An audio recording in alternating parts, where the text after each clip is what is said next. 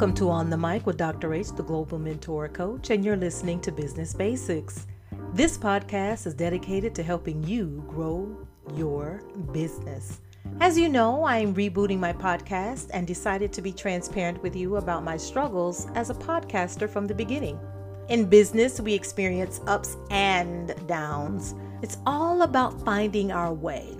Of course, I thought about re recording the episodes and cleaning them up a bit, but then I thought to myself, well, why not just show the people your progress? In business, we don't always get it right the first time around. In fact, it takes time. And by time, I mean years to get our footing. As you listen to the podcast, I want you to see the growth and know that nothing is impossible. I also want you to be comfortable with not being perfect. We strive for perfection in our businesses. The reality is, though, we'll make the mistakes. We're going to miss the mark. We can aim for that bullseye every single time, but there are external factors that affect the trajectory of that arrow.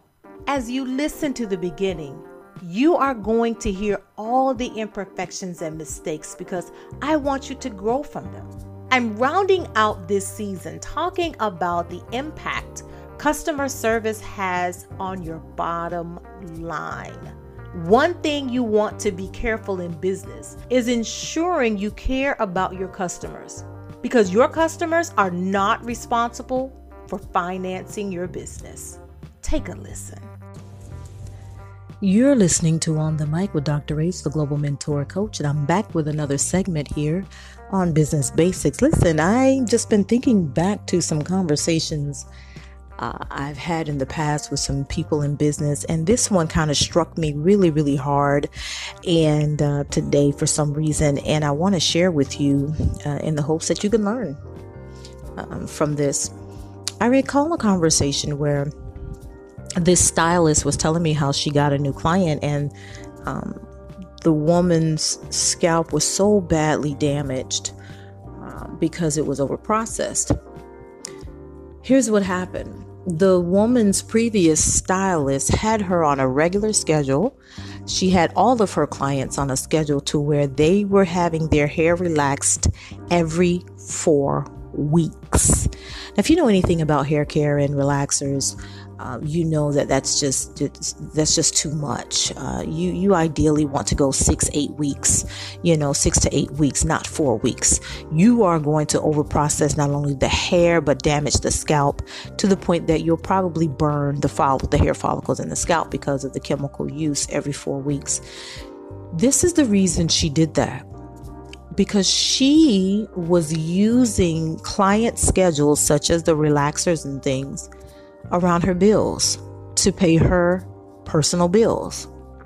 Rather than caring about the health of her clients you know as it came to hair care and, and, and their scalp and all of that that stuff and building up a new client base um, that's what she did and so by the time she got to the new stylist her her scalp was so poorly damaged um, you know it was burned uh, it was just, there was so much going on there. And she said, I believe I can get it back to health. I believe I can help her. But I just felt so bad. And it just really burned me up and irritated me as someone, uh, as a professional, because you don't do that. You, uh, you know, as an, in, we're, we're independent we basically have our own business. You don't do that to your clients just to pay your bills. You figure out how to get other clients and keep your calendar full so that you can take care of what you need to take care of, but not at the expense of your client. And that is so important. Your customers, yes, you have customers to bring in capital, money into your business, but it's not your customer's responsibility to finance your personal life and to pay your bills. That is not why you're in business, whether you are independent, you're you're entrepreneur, you're a stylist, you have your own business, or whatever the case may be, no matter what you're in, you don't put your needs above your customer in that regard. That's not good because what ends up happening is you're hurting your customer and then you're going to lose your customer. And in this guard, she she lost her client. So I can only imagine how many other clients did she lose? Because she was more concerned about her income and her rotating her capital, make sure money was constantly coming in when it was time to pay her rent and pay her bills versus really caring about the overall health and hair care of her clients. And you want to keep you know you you have to have a healthy balance between the two but it's not your clients your customers responsibility to float you you have to figure that out as a business owner. And if you cannot do that, you may want to reconsider what you're in business for. There are all kinds of ways that you can make sure you have streams of income coming in.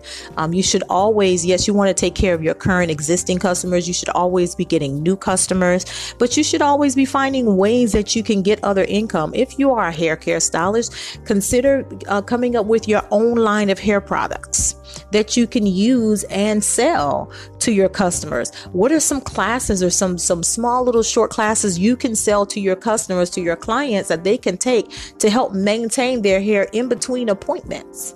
There are little things, there are things that you can do, but you've got to think and, and really, really get creative with it. You know, um, you know, sell your own weave.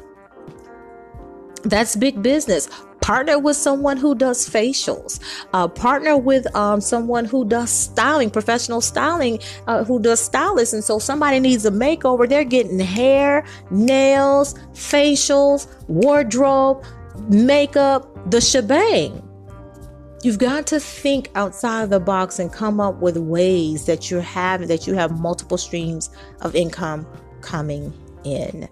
Um, you know, I talked with someone who is into fitness and she was like, "Oh, I want to do group group sessions instead of individual because individuals are not high energy, is, is not boring, you know, so on and so forth." And I said, "That's fine." I said, "But you always want to have multiple streams of income. You don't want to shoot yourself in the foot by only doing group sessions because what happens when group sessions aren't aren't bringing in enough?"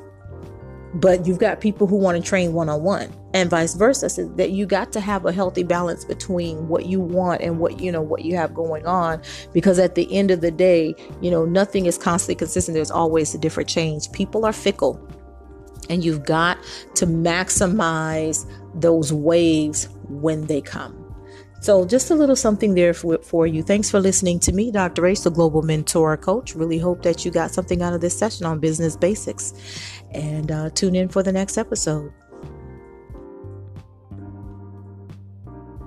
In this episode, one of the things I noticed was how close I was to my microphone. You can hear every single breath I took. I can tell my mouth was probably touching the microphone. Because there are times when I found that I sounded a little muffled. You don't need to be so close to the microphone to be clear or to get volume from your voice. Thanks for listening to this episode of Business Basics. I hope this season's episodes taught you something about podcasting in addition to a few business fundamentals to help you define and strengthen your brand. Make sure you like and share the podcast. Spread the word about business basics. I really appreciate your support and your listening ear. If there are topics you'd like me to cover, or if you need a business coach, email me at info at globalmentorcoach.com.